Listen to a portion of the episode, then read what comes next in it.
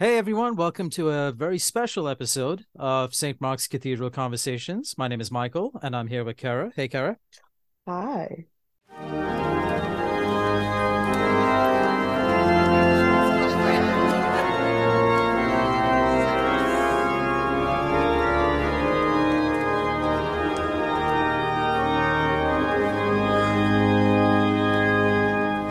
With Bishop Rickel's resignation coming up, we thought it might be nice to sit down with him and talk a little bit about his time with us as a diocese and ask what sorts of changes he's observed, what sorts of hopes and dreams he has for us as a community, and what he will and will not miss about this area weather-wise. And finally, if you are wondering if we're going to have more content from Cathedral Conversations about race, yes, we will. And we'll see you in 2023. Thank you. Hello, everyone. Welcome back to a very special episode of St. Mark's Cathedral Conversations. I'm here with Kara Peterson. Hey, Kara. Hey, oh my Kara. goodness. Hello.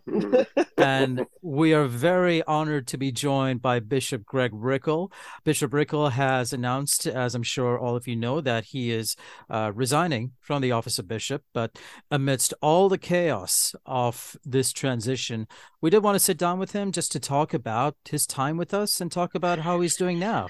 So, Bishop Rickel, thank you so much for being here with us today. Thank you. I really appreciate it. And I appreciate you using the word resign because a lot of people have gone to the word retire. They're very different. Uh, I feel like I'm resigning, not retiring. So I appreciate that very much. Thank you. uh, absolutely. Um, on that note, I think that's a great place to get started. This is my first Episcopal transition. Uh, you have been the only bishop I have ever quote known.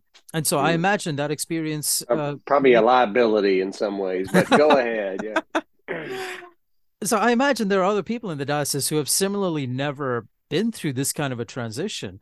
Uh, what would you want folks to know who when 2023 starts will not have you as their bishop? Well uh, I think a transition is a great opportunity for a diocese, especially if it is in a healthy place, and I believe we are.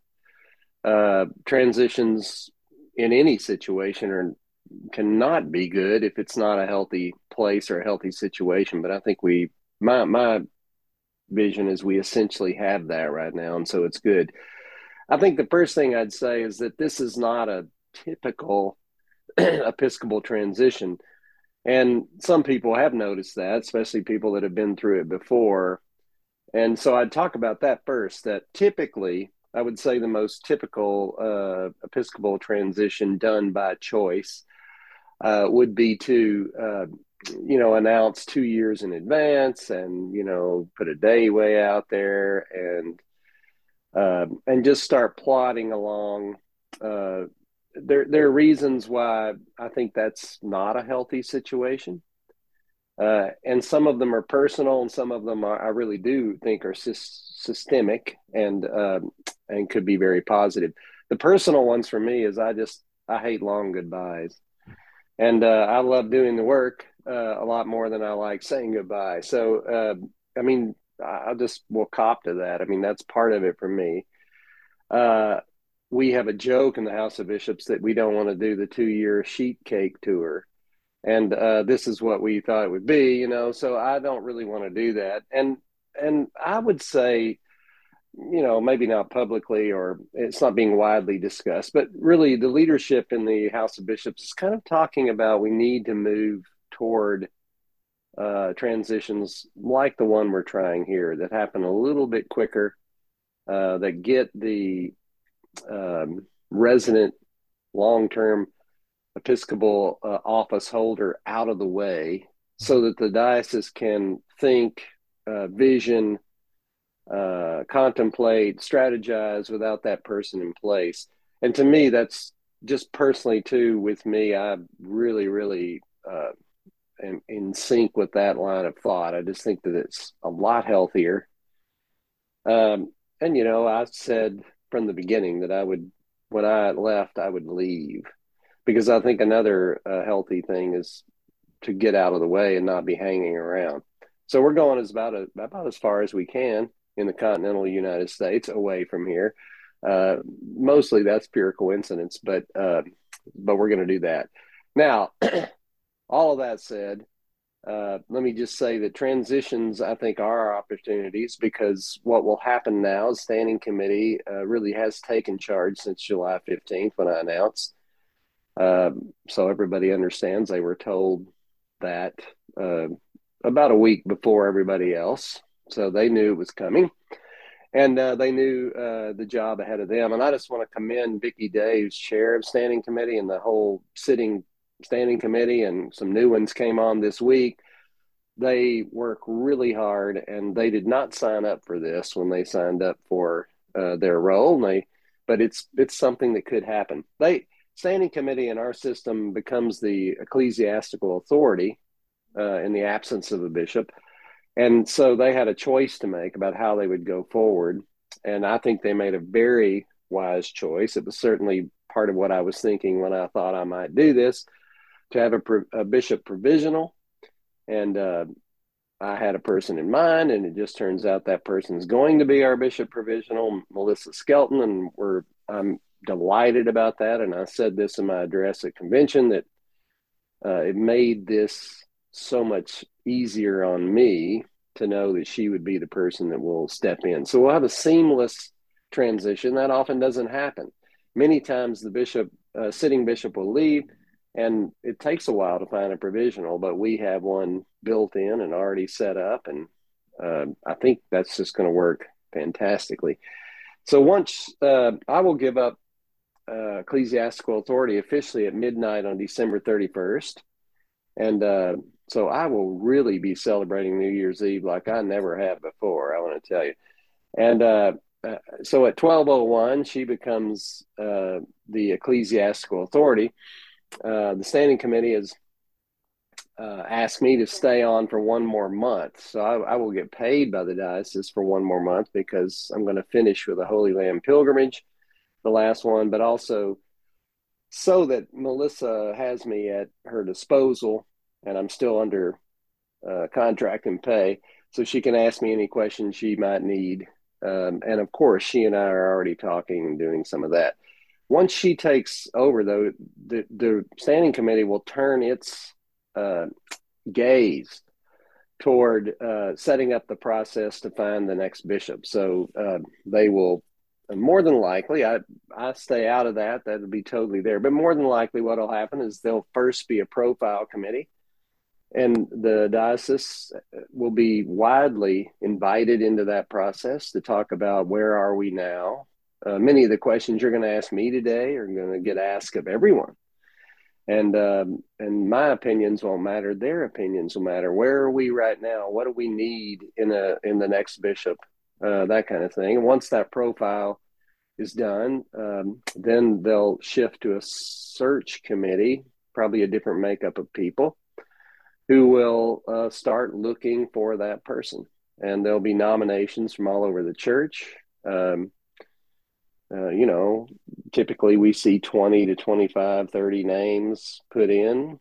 Uh, I think this diocese definitely will see that. I think this is a, in the pantheon of dioceses, I think we're a, we're, we are a real catch, you know, so I think there are going to be a lot of people that want to, uh, uh, come and be part of this, and we'll. So uh, and I'm so glad that that's true, and I think uh, you have many many options. So I just uh, felt like it was the right time to do this. Uh, I'm really really glad, as many people have said, and I feel this too. I didn't know why I discerned to stay uh, back when we went through that discernment, but then we had the pandemic, and then we had George Floyd mm-hmm. and all of that happened after that. And I'm uh, whether I know uh, this is not 100% that people are glad about this, but I'm glad uh, personally that I stayed so that I could help us navigate those things.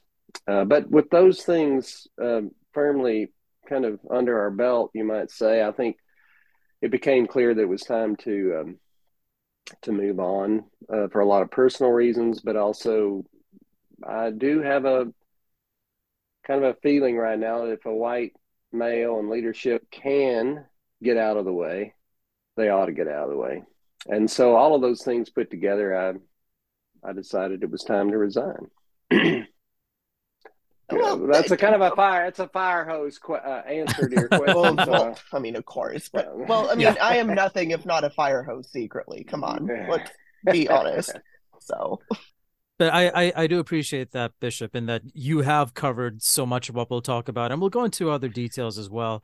But as for me, as I said, somebody who's never been through this before, I've certainly read about it, and I follow other dioceses on social media, and I see what they present. Uh, so it's really good to know that through your work and the work of so many people who have been part of your office, that we're in a very good place to um, in a way hand the keys over to the standing committee to bishop skelton but then also to know that we're going to do this properly we're going to do this carefully so that when we do have a full-time diocesan bishop we will be the right diocese for that person and importantly they'll be the right bishop for us too. Yeah i agree. I think taking any kind of anxiety desperation uh, or speed out of this process is a plus and I think in this situation, we've been able to set this up so those all have been eliminated. There, I mean, of course, there's anxiety, but there's not nearly the anxiety uh, because we have a really good leader in place. We have a good transition uh, in place, and we have solid people in the positions that they need to be in. So I think we've done the best we can to set up this moment to be positive mm-hmm. and uh, and also to be careful. And I think that that is exactly what you just flagged is exactly the important and the importance of this moment is to be careful yeah. and to be thoughtful and to be reasoned about where we're headed next and to be truthful with one another about where we are and where we're headed next. Yeah, this is, of course, we won't talk about the previous uh, Episcopal transition of this diocese, but it was it was a little traumatic for us, and so to have have it was traumatic little, for me.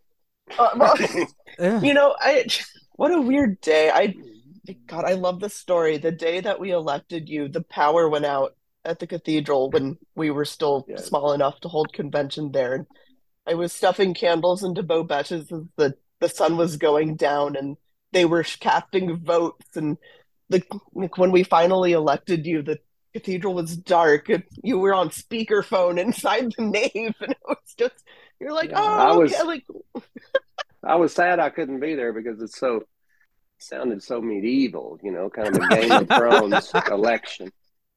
Yeah, I know the candle it. election. Yeah, yeah. But Right. But maybe, again, maybe we like, should do that when we have the new bishop um, elected. We just turn all the lights out, put the candles out, and go yeah. really old school for that. Yeah, well, yeah. I've kept that. I've kept that um, tradition up, though. I mean, literally this week, last night, I was at an event where uh, the microphone works fine. Uh, I think Kara's been through this. You have too with me, Michael. then I put it on and it doesn't work. So uh, there is something about my presence or personality that just uh, does not like electricity. I don't know. So I don't know. Maybe that was a sign huh. I didn't even think of that, but that's. I mean, but long before I came here uh, at St. James and Austin at Easter Vigil, we got to that crucial moment where all the lights were on oh, and no. we were yelling, Hallelujah. And a lightning bolt struck and all the lights went out. so all you could hear is me saying, We're doomed. You know, oh, no. it was not. It was not quite the uh, Easter Vigil that you hope for, but uh, so I've Unfortunately, that's a liability I brought with me. Uh, uh, the having effect on electricity. well, not. I mean, with you going, then there goes my scapegoat because now I'll have yeah, responsibility yeah. for that. That's right. You can't blame me anymore. That's right. Something you mentioned is um, that in the, as you said, the pantheon of dioceses, we're doing, you know, we're a catch, which I I like to think so. My experience with other dioceses is very limited, but I've really liked being part of this community here. uh, and in your time as our bishop, how have we changed? I mean, it's been 15 years. I imagine we've come forward in many ways, and in some ways we haven't. How have we done with that? Let me first Well, say I mean, that we are in a much better place than we were 15 years ago. I just I like I I have to put that in is that under your leadership, this diocese has at least developed the ability to look at itself and be able to do Yeah. things like that. Thank you. Yeah. Well, Okay. well, I really, really appreciate that. And I totally agree, actually. The, the difficulty in me answering questions like that is that uh, I really don't think it's mine to answer. I think uh, the only people that can truly answer that are the people that needed it to change and needed it to be different. I mean, in the seat I sit in, it really is kind of so often the emperor has no clothes. I mean, we're the last ones to see sometimes really that change that you're talking about. But I, and you know, a lot of people have asked me, why don't, why don't, why aren't you listing the legacy that you've left and all that? And the same answer I give, it's not mine to do. Hmm. Uh, I have an idea of how this place is very different from when we came here, but it's not mine to tell. Uh, it's the people that needed it to change. It's their story to tell, not mine. So, so it really needs to be asked of other people. But uh, you know, since you're asking, I would say uh, some of what Kara is saying is definitely true, at least to me. That um, uh, we had huge anxiety about money uh, when I came here, and I don't think you're ever going to eradicate that out of humanity. Uh, but I think we have a lot less of it now, and at the very least, we're transparent about it. Uh, there are no secrets about it, uh, or there don't need to be. Um, you know, I think uh, we we're a far more connected diocese, and I think if you make me pick one thing, uh, I think that's the thing. Uh, I think both of you know that it at least communication is a high priority for me. It's responsiveness is a high priority for me. Uh, there was a, a massive distrust of uh, anything called the diocese and certainly the office of bishop, or I sensed that when I came, and a great disconnection. Like um, it was often described as a black hole uh, that just things went into and never came out of. And uh, that was an undercurrent, I think. And bishops or any rector, or anybody comes in to lead an organization needs to look at both what's implicitly said and but probably even more needs to listen for what are the undercurrents that are not said the things that really are the issues but nobody wants to speak them. And i think that was one i really picked up on when i came here was that um, there was a great disconnection a great distrust uh, kind of mm, whether it was warranted or not kind of an elitism about uh, the leadership of the diocese. And I really wanted to break that down if at all possible. And so uh, I think that's the one thing I would say. Uh, there are many markers you can look at. I mean, when we I got here, I think the assessment rate was 22%. It's 14 and a half now. Um, quite frankly, one concern I have is that we're we're doing things that are going to make that start that that decline uh, probably not happen anymore, and maybe even it start going up. And so I, you know, I you haven't asked this, but I've also started thinking about things I don't want to be here for. And one things I don't want to be here for is to see that turn around because the goal really was to get it to 10% uh, so that a congregation would never have to do more than the tithe we talk about as a biblical tithe anyway. Mhm. And, uh, you know, we had some plans about how we might accomplish that, but those will be left to someone else now. But I think uh, the way Kara put it makes my heart glad. Uh, what she said is we're we're able to look at ourselves. I think that's a a great compliment, and I I think we've got lots of work to do on that. But I think we do that far better than we did 15 years ago, and we're a little more honest and transparent and adaptive. And uh, I hope that leaves the place in a healthy way so that um, this transition will go well and it will be easier for a new leader to come in and be able to be clear and be themselves and to take this place in the direction they want to go. That's exactly what I thought when I was asking Michael about doing this. That was one of the things that I was thinking about because I mean, when you arrived, I was still in high school.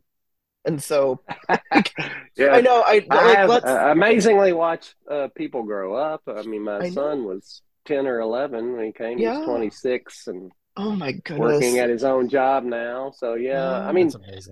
So he was love that. irritated because the week of your uh, consecration, you know, and he he came and did stuff. It was the week that his school was going to the Puyallup Fair, and I was sitting with him, and I was Yeah. like, you know, like, how are you doing moving to a new state? And he was like, I wanted to go to the state fair today. I was like, oh Yeah, no, yeah.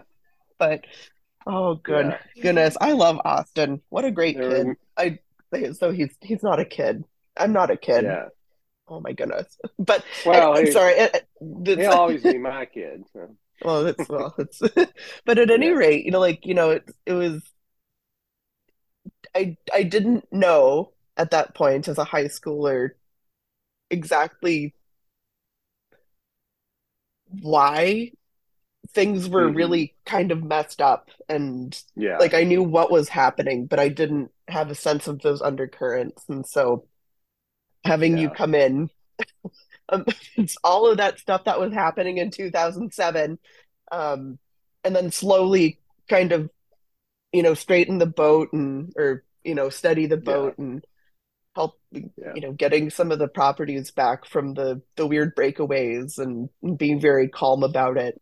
No, no, I think it's true. And I think conventions, for instance, are real uh, bellwethers for me to look at because, and what I had heard uh, from many people is that conventions, the last few, especially before I got here, were quite contentious, uh, quite, um, you know, people said, you know, I don't want to go to convention.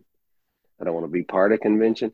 I really did want to turn that around. And I think uh, pretty quickly, uh, what I started hearing, and I even heard it this year, I thought convention was kind of a train wreck this year, but still people afterwards said this felt so good and it was prayerful. And uh, I always like coming here. And, you know, I love hearing now that congregations actually have people fighting over who's going to be the delegates convention. I said, that's good. That's what I, I wanted to get to that instead of them having to beg somebody to go. Um, and so I think that's telling too. Mhm. And just like anything, that can go too far. Um, I remember 11 years in, maybe somebody uh, sent, you know, uh, uh, pointed, but uh, probably, you know, I dug through it as a realistic criticism of our goal is not to be happy. Our, our goal is to do the things we need to do. And what they were flagging is maybe we've just gotten too happy with ourselves again uh, under my leadership. And, you know, I took that well, I, I think, and tried to absorb that and say, yeah, that's really not our job is to be happy. Um, so, you know, people ask, why do you leave now? I, I totally felt like I could stay. I, I didn't, I didn't have anybody saying you need to get out. uh, but I also, uh, I remembered that. I remembered that our job's not to be happy or comfortable or, you know, and uh, sometimes disruption is what makes us wake up and change. So, um, and sometimes we're called to come in and rectify that, but we're also called sometimes to leave it and let let it happen uh, some other way. It's a really fine line to walk. I mean, you do want to, you know, you, you mentioned how there are people who are fighting to get out of convention, and now in a way they're fighting to to go. You do want that engagement and that enthusiasm and that energy, but it's still ultimately a business meeting. As Right. much as it's a Exactly. wonderful family reunion, there's still boring stuff to work through. There's still complex technical things to vote on, and it shouldn't be fun. it you want people Yeah. to like being there, but it shouldn't be uh, a party. Yeah, I mean, I, I, I, that's exactly was my thought. Is if you remember when I got here, I think conventions were two and a half days long. They were very expensive, uh, and I totally agree with what you're saying. I didn't really say it out loud. We just started changing it. I said, "This, all we got to do with this is do the business, and we need to do it well, and we need to pass the things we need to pass, but." we need to do all the fun and the family reunion kind of things in some other place and in some other way and not try to mix these up because uh, and not everybody agrees with that and i, I get that Of course. But uh, but to me one of the great powers that a diocese has that a bishop has in the episcopal church is the power to convene it's one of the only powers and it's important um, but I think convening things like the College for Congregational Development and uh, the Bishops' Leadership Conference, those are the places we get deeply connected with one another. We learn, we celebrate, we party. Um, and I think convention is certainly convention can be pleasant. We want it to be pleasant, but it's also, like you say, it's our business meeting and we need to get together and do the business and not belabor it, I don't think, or make it uh, excessively expensive. That could totally change under new leadership, but I I think it was a good change, and uh, it also lets more people be involved, uh, which was a winning argument for a lot of people who didn't want to do it. Because if you also remember, we started Wednesday afternoon, so lay people, especially, to try to get off and be part of that. Yeah, it had become kind of an elitist uh, thing where you had to have a kind of job you could get off of and give up on. Uh, so to me, it was better to move it more towards the weekend and make it shorter so more people can be part of it. That makes and a then huge stuff difference. like yeah no and like and stuff like cathedral day coming back i mean that literally is a party day Yeah, right. because you have Exactly. confirmations and stuff and like i think I, I i it's really nice and it's fun to have the big circle and and all that Mhm. and it's Yeah. kind of i uh, michael we didn't put this on the list but i do want to talk a bit about how the cathedral was brought kind of back into the psyche of the diocese since you came here, Bishop Rickel, because I, I mean, all I have are my impressions, but that was when I first came that the cathedral as a community was very uh inward looking, but not in the good way. Like it was just Yeah, it I mean- insular and elitist and slowly Yeah. after like you came and you know even before Steve came and you know with Rebecca Yeah, yeah. and, and Ralph Carskaddon for a couple of hot seconds there we started to slowly actually turn back towards the diocese and when I was at St. Hilda St. Patrick a couple of years ago for that interim period and it was one of the first years that Cathedral Day was coming back and I it was talking about it during the announcements and a lot of the parishioners there or relatively new at the time, had only been going two or three years, and they said, "Well, why does the cathedral matter? Like, what is it?" And they, they had no sense, and it was because the whole time that they had been in the Episcopal Church in this area, you know, St. Mark's had been dealing with other things that required lots of attention, and I I think. I, I think we're more I, I hope we're a little more accessible now. Uh, I I wanted to see what your thoughts I think on so. that were. I think so. Yeah. I mean, I, I, uh, uh, what I, I was actually told by a person that, you know, I don't necessarily agree with this, but, um, they said you really have two dioceses that you're about to be over. Uh, one is St. Mark's Cathedral, and the other is all the rest of the people. And uh, I thought that was a stark kind of thing, but it's also not totally unusual in the Episcopal Church. I mean, um, notoriously, deans and cathedrals don't get along with uh, the bishop and the diocese often.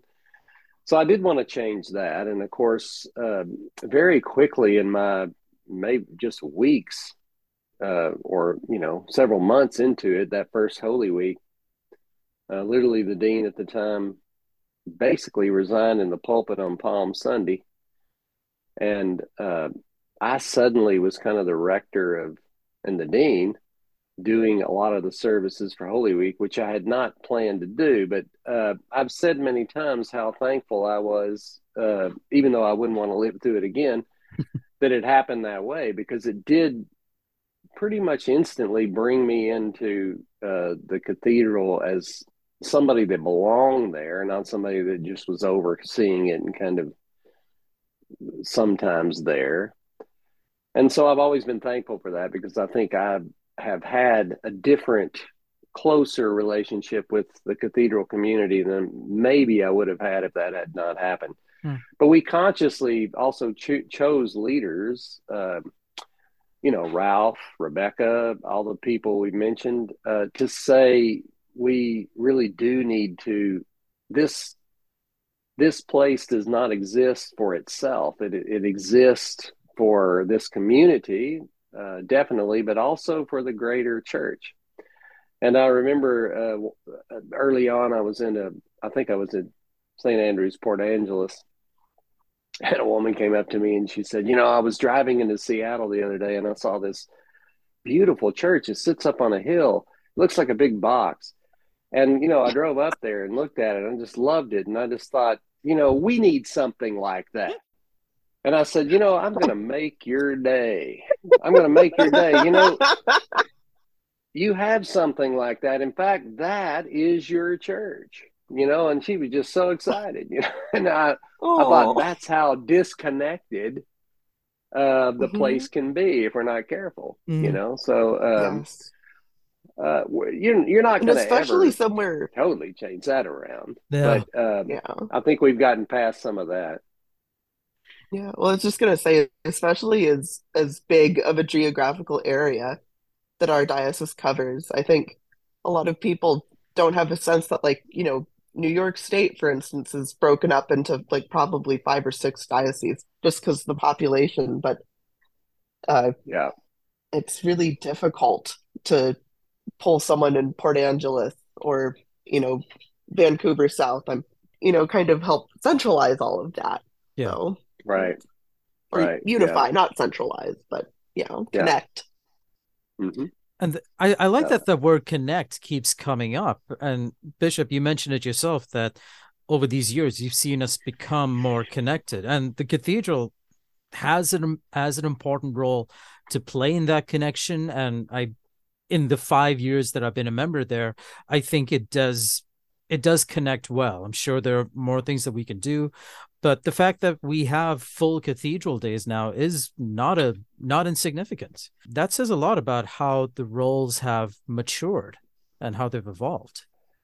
Yeah, absolutely. I don't uh, I don't think I I think I can actually say I've never really had the pleasure of somebody coming up and saying, you know, I argued with you back then and now I'm coming to tell you you were right. but I actually I actually had that happen. Uh, oh. I will not say who the person was, but a person was just adamantly upset with me about uh, that time, that early time in the cathedral when we brought, brought Rebecca McLean in, telling me we don't need an interim, we need to go straight to a search. And I said, we're we're not going to do that uh, because you all have lots of work to do and we're not ready for a search. And they were so mad at me, but uh, literally about eight years later, they they said what I just said to you, which I just about got knocked over with a feather. You know, I was so mad at you, but I want to tell you you were right. Uh, that was the way to go. We needed to do it. So, uh, yeah, I mean, I think, uh, you know, the other moment is when um, Steve Thomason was finally in the search, you know, there came that delicate time where I waited to see uh, if he came into the final list, and he did. And then I said to my of the ordinary at the time, I've got to go tell the search committee uh, about our past. Uh, I tried to keep that a secret there for as much as long as I could.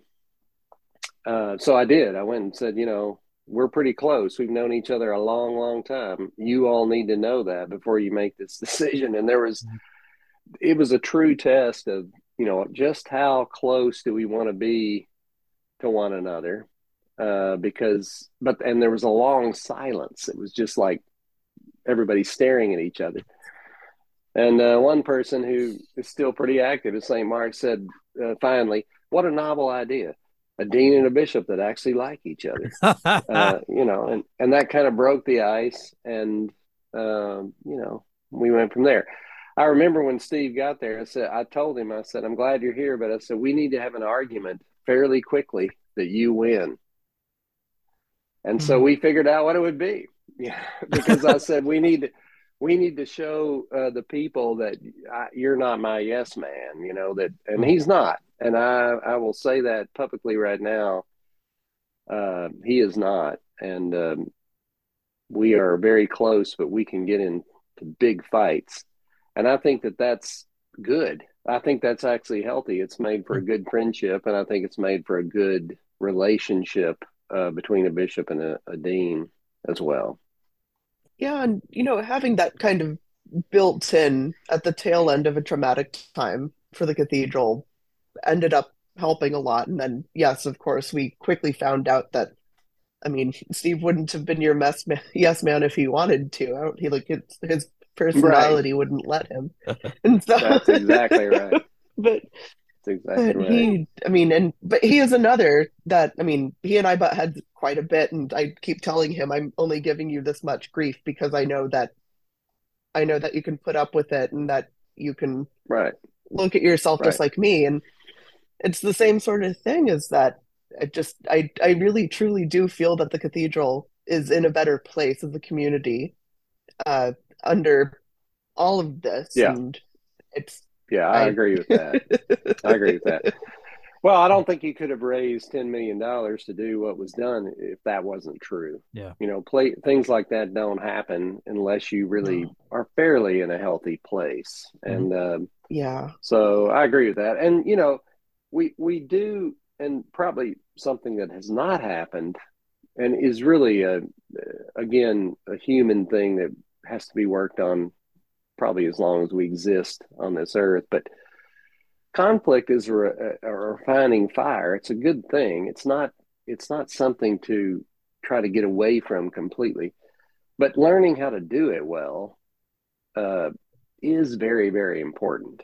And um, I, I, don't think we're totally past how to do it well uh, at all. You know, like uh, I find myself still 15 years in saying to people, and this is probably just human frailty, and I do it too, but you know, people start so often from the worst place, the worst assumption, instead of starting in a place that I always say, ask a few more questions before you go for the jugular. You know, I mean, uh, ask a few more. Make sure you you got your data right, that you really have this right what you're thinking in your head about me. I mean, Brene Brown does this all the time. I think it's so great what she says. You know, what is the story you're making up? And how much of it are you making up? Or how much of it do you know?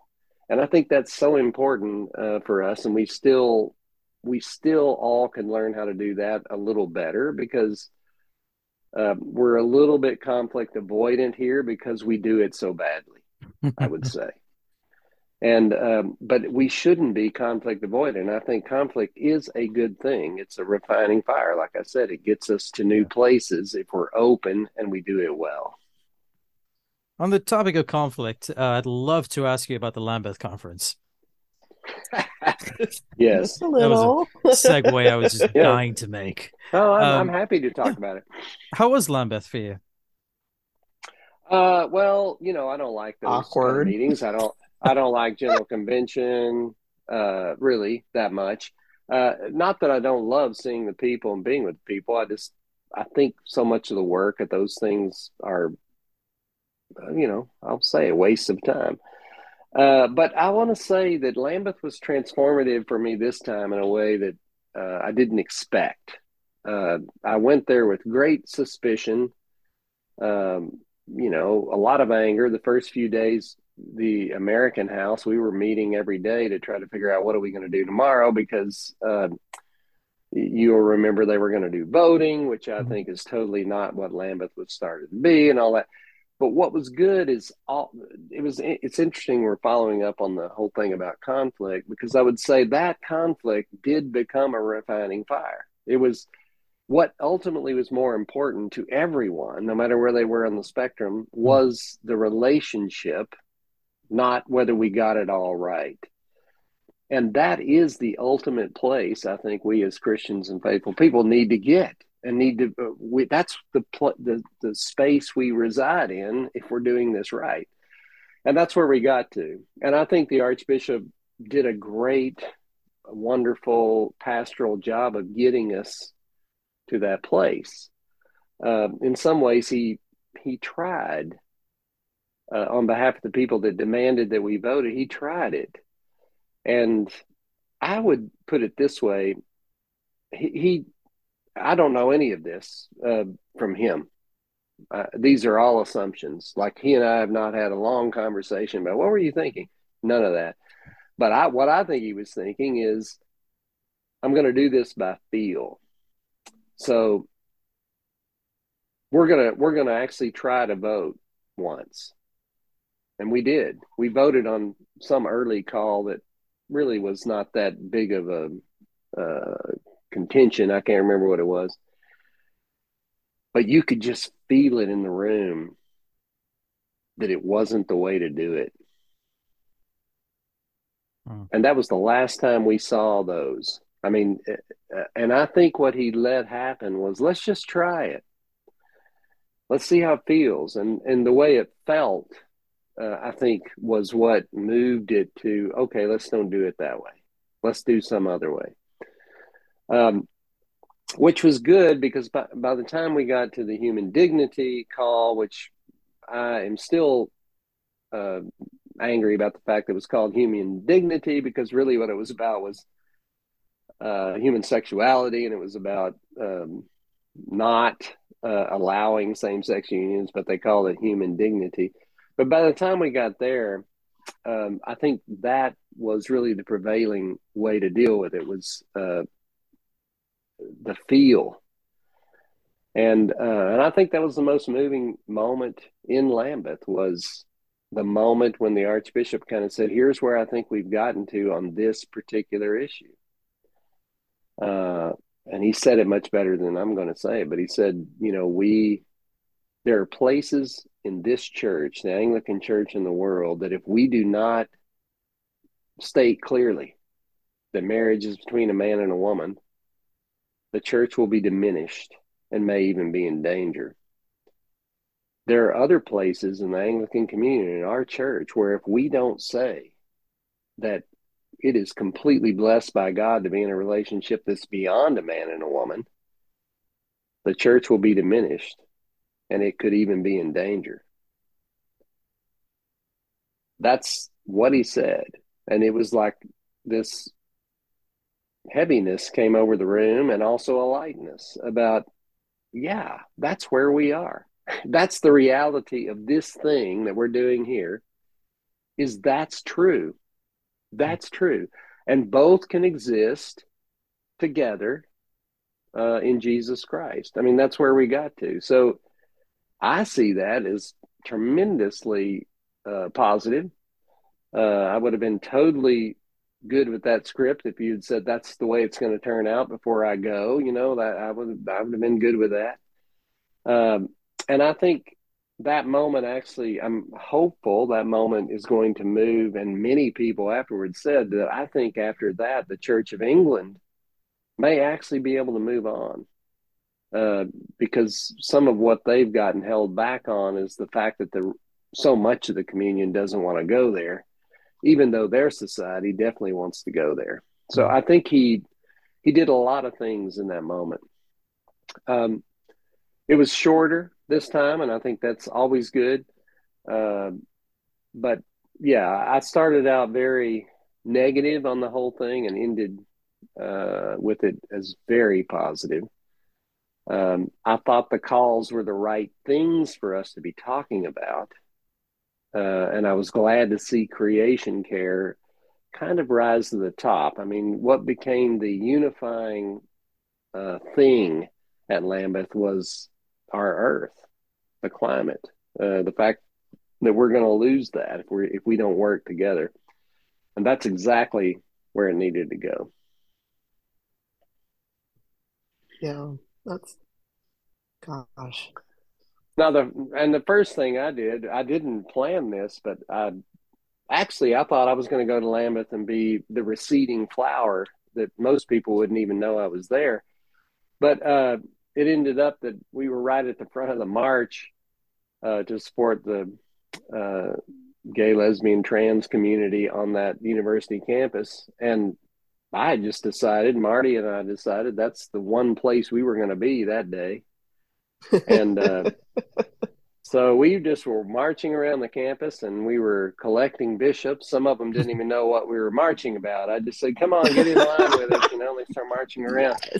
Uh, but, uh, but, you know, suddenly I found out I was on the front page of uh, English papers. I started hearing from people. And I, so, uh, totally unplanned. I know people said, "Oh, there he is, the media hound. He's out oh, there doing it," but I totally, uh, totally happenstance, but but a happy accident, and uh, I'm glad that got the press that it did.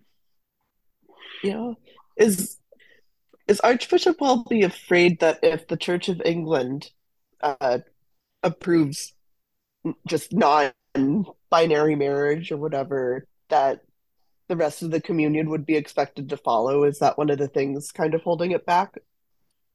Well, I, or that they would they would get more, they would leave. Uh, I think is the worry. I don't know that it's his mm-hmm. worry, but it's many of the conservatives' worry. Uh, but what I think his statement and that moment may have opened up is a way for them to move ahead, uh, even if other parts of the communion don't want to. Uh, now, mm. that is not going to satisfy many people especially in our church, you know, that, but I think the thing that's got our world in such dire straits right now and, and our church to degree is this all or nothing thinking. You know, I mean, we're just not we're just not an all or nothing species. We're not, and uh, for us to keep thinking like that, it's going to get ugly before it gets better. Uh, it's going to be we're being human is a messy endeavor. And uh, being human in the church is no less messy. Uh, and we need to get more comfortable with that and not demand that everybody be right where we are, uh, or we can't be with them. We, we really have to decide what is it that unifies us and what are the things that we can say you know i don't agree with that but it we can set it over here because it's not the most important thing about our our connection. And to me that's that's kind of where lambeth got to. And like i said that's that looks like a sellout to a lot of people but i think i think they're wrong. You know i mean I didn't like either the reasoning that some people gave to Lambeth, but there is some truth in this, what I'm about to say. That if you remember at the last Lambeth, uh, Gene Robinson wasn't even allowed on the grounds. Yeah. All right. This time we brought many, well, many, many more than then. Many more women bishops were there many more gay and lesbian bishops were there. They were not they were not even discussed. It, it came this time about the spouses. you know that was the issue was bringing their spouses, yeah. which I agree is totally absurd, ridiculous, stupid. I can't believe we went through it, but that is it's incremental, but that is a shift. Yeah, that's a that's a pretty big. Well, and shift. Lambeth only happens every ten years, so I mean, yeah. there's there's only a if data point every lucky. 10 years. Yeah. Yeah. yeah, that's true. And it was more than that this time because of the pandemic too, huh? Mm. And I guess yeah. a lot of people forget. I mean, as you said about what Archbishop Welby said, is that there are areas of the world where the Anglican Communion operates where if the church openly declared support for for you know alternative marriage, then like they could they could get shut down, they could get hurt. Like they're absolutely. like they're, I mean, we. I yeah. mean, that's why Lambeth works. We sit in Bible studies with people from those parts of the world that tell those stories. I was in one who said he had literally gotten out of three days of prison to come to Lambeth. He was imprisoned by governmental forces because he's part of the gay church. Uh, you and I yeah. don't live under that. Yeah. We don't live no. under fear of just wearing a purple shirt and a collar identifies me as being part of some church that they're going to, they want to eradicate. We don't live that way. It's it's luxurious for us to make the arguments we do when we don't have to live like that. And I think that that's the power of Lambeth is people that say, well, it's all or nothing. It's hard to sit with somebody who just got out of prison uh, only because they're associated with the same thing you are and make that demand on them that it's all or nothing. Or it should be hard for us to do that. Um, and, you know, that's also the difficulty uh, that bishops get that luxury to do that, to hear that voice, to sit with a person for day on end about the struggles they go through because of what we do. And I know not everybody gets to see that, hear that, know that, but there is power in it that we still do it, I think. And uh, so people that tell me, well, we shouldn't be even doing Lambeth, I totally disagree with that. I totally do. If if we're going to keep the Anglican Communion and we're going to keep this tradition going as it is, that is one of the most important gatherings we can have for the very reasons we just talked about. Uh, there is transformation. There was transfiguration, I think, in the group of bishops that were there this time in a way that made those 10 days vitally important to the survival of our communion. Yeah, who was the I don't remember which bishop uh, whose blog you also posted along with your letter, but he had compared it to family, you know, and say, "Yeah, it's uh, Mark from he's a bishop of Europe." Yep, yeah. Oh, okay. Yeah, hangs out in yeah, Paris. Mark Edington. I really like him. He uh, did a great job of summing up uh, Lambeth. Uh, he, yeah. especially before we got there, I think he his blogs and his thoughts and his pressures kind of helped it get to where it was, uh, finally got to. Yeah, making noise helps. yeah, right, right. Oh, In gosh, a way, there's a. There's... Sorry, Kara, go ahead. I was just well, I was probably I was about to segue, and you were also probably about to segue, and you're better at it, so I'm going to let you do it.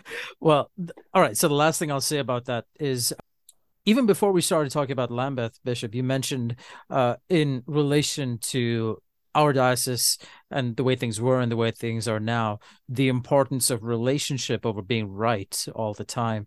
And I think that translates very well to what you told us about Lambeth. It's not about these different provinces and these different bishops being right all the time, but it is how how we can be in relationship for all those differences and that right. is always and, going to be more important. Yeah, and uh, I thought one of the most important moments of Lambeth was the archdeacon, and it didn't get really much press, uh, and it was quick. It was lasted four minutes maybe, but he got up and gave a brief history of Lambeth, and basically it was started to build relationships. It was it was never started to pass legislation. It was never started to put any kind of on, onerous uh, thing on any other province. It was started for, to build relationships. I thought that was the, the most important thing. I thought it got glossed over a little bit. I thought the Archbishop could have done a little bit more with it because that is the ultimate reason why I would support Lambeth is the relationships. It's just knowing when you're talking about the Bishop of Tanganyika, for instance, you know who it is. You know them. You you talk to them once. You can call them up and say, "Hey, you know, what do you need? What do you?" That that is important. Mm-hmm. And if for no other reason, I think it's uh, vitally important uh, whether we can hang a lot of material good that comes out of it. The relationship part is very, very important.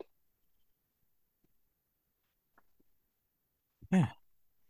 Kara, did you have anything you wanted to uh, go with? No. I mean that that was a really good pin on that, I think. Um, thank you for sharing that. I know Bishop, your time is very valuable. I imagine you have a thousand things to do uh, right now, so I'm happy just to start putting the final touches on this to shift gears slightly, and I was wondering if you could share with us some of your favorite memories of your time with us in the Pacific Northwest, or just in the Pacific Northwest in general. You are headed to a very different part of the country, so what do you think you yes. would miss about this place? Well, uh, you know, my wife and I, I think, have both said we'll miss the mountains.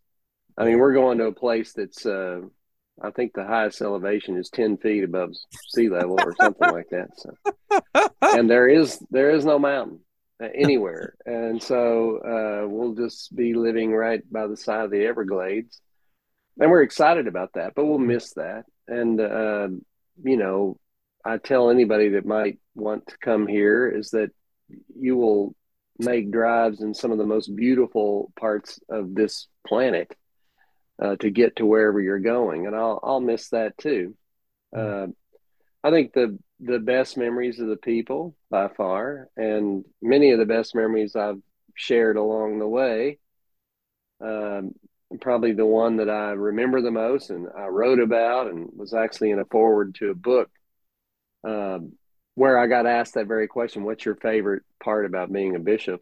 Um, and I said, "It's it's still always uh, having the awesome, um, what is it, blessing and uh, awesome responsibility to stand in for the apostles and lay hands on people's heads and pass that line along. And uh, you know, I've you probably heard me tell this story, but the but once when I confirmed early on a, a young girl. She was probably 13 or 14, but she was just totally, she just totally didn't want to be there. She was rolling her eyes the entire time I talked to them, and um, she just was unhappy.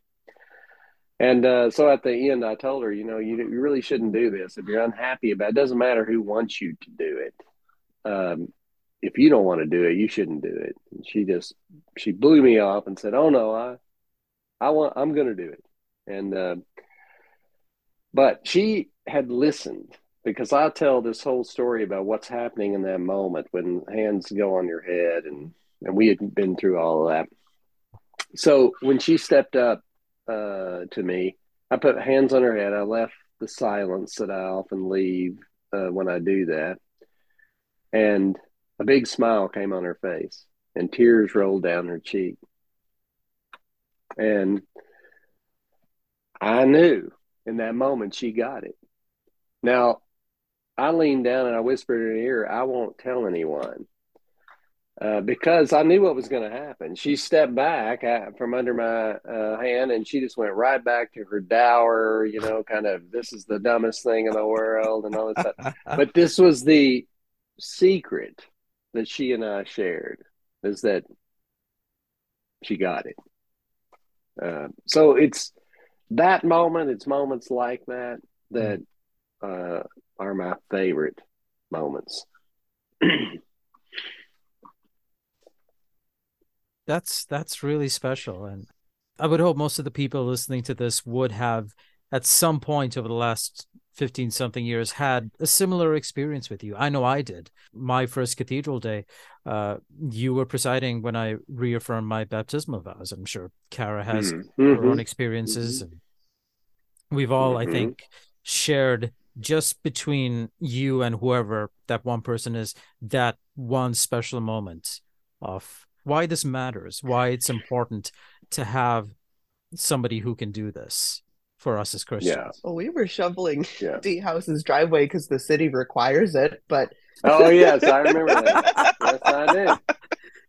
So whether Oh, it's at man. in, in the cathedral in that incredibly special moment, or shoveling snow in a driveway, Shoveling Mm-hmm. snow. yeah. Yeah. yeah, sacramental moments are everywhere. Yeah, I agree. And I've always believed I'm not I'm not too good for any work that needs to be done. So, you know, if it's shoveling the snow, then that's what we'll do. Well, no snow where you're going, I don't think. I hope been. not. I, um, I mean, I've told people my feet have been cold for 15 years and I'm ready for that to change. So, uh, that part I won't miss. I don't think. I know where to find snow if I need it, uh, but it won't be there. I don't think. So, I'm sure you're going to have many more adventures ahead of you. But I did want to say thank you for spending this last hour with us. Thank you for spending these last 15 years with us. That's yeah, that's Yeah. not a small thing. And I know you're not quite done with excuse me, you're not quite done with the Diocese of Olympia yet. So we'll definitely see you more.